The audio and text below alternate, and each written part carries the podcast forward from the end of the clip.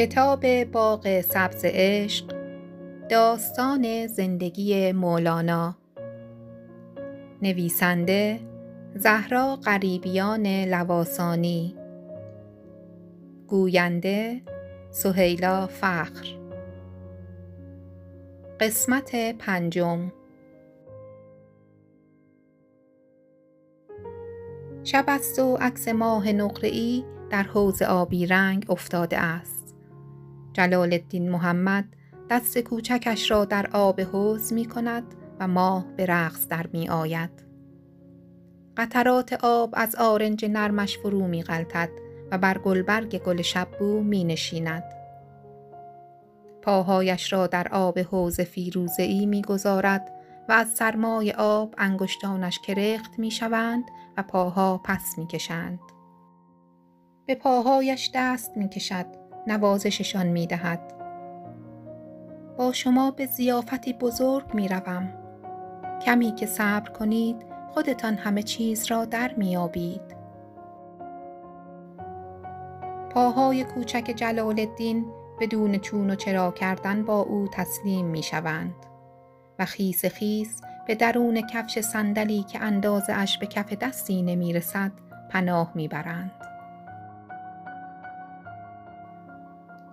باغ در خلوت شبانه اش آرمیده است.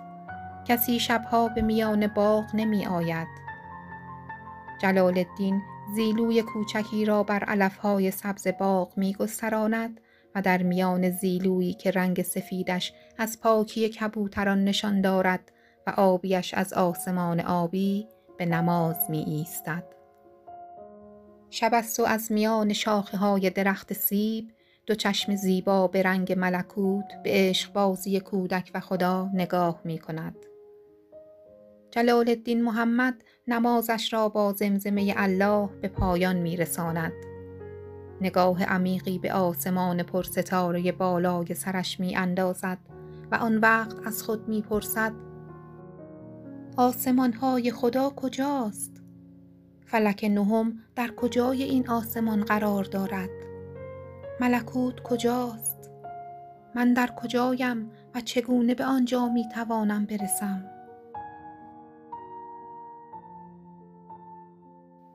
لرزشی بدنش را فرا می گیرد. دانه اشکی بر گونه مهتابیش می درخشد و به سمت رواق و پلکان خانه گام بر می دارد. از پله ها به شتاب می گذرد تا به اتاق پدر خود را برساند. بها الولد پسر را با رنگ پریده و چشمانی پرسؤال مقابل خود می‌یابد. دست سرد کودک شش ساله را در دست بزرگ و گرم خود می‌فشارد و به چشمان درشت او مستقیم نگاه می‌کند و پسر با هیجان از پدر می‌پرسد: نمی‌دانم، اما آرزو دارم بدانم. نمی‌توانم، اما باید بتوانم. نمی شناسم، اما می خواهم بشناسم. پدر، راه آسمان ها از کدامین سو است؟ مولانا بهاءالولد اشکی را که بر گونه پسرش نشسته است با انگشت سبابه اش پاک می کند و دست کوچک او را روی قلبش می گذارد. جلال الدینم، راه آسمان ها از دل تو آغاز می شود. قلب تو دو سو دارد، رویی به سوی آسمان و رویی به سوی خاکدان. قلبت را روشنایی ده، همه چیز از آن آغاز و به آن ختم می شود. محمد جلال الدین دیگر چیزی نمی پرسد. پدر را ترک می کند تا به آنچه او گفته بیشتر بیندیشد. از اتاق پدر بیرون می آید. صدای بازی کودکان خانه خلوت ذهنش را می آشوبد. پس چرا من میلی به بازی ندارم؟ در رواق خانه می نشیند و می اندیشد. فکر امانم نمی دهد. عاشق درس و مکتبم، اما دلم بیشتر از آن را می جوید.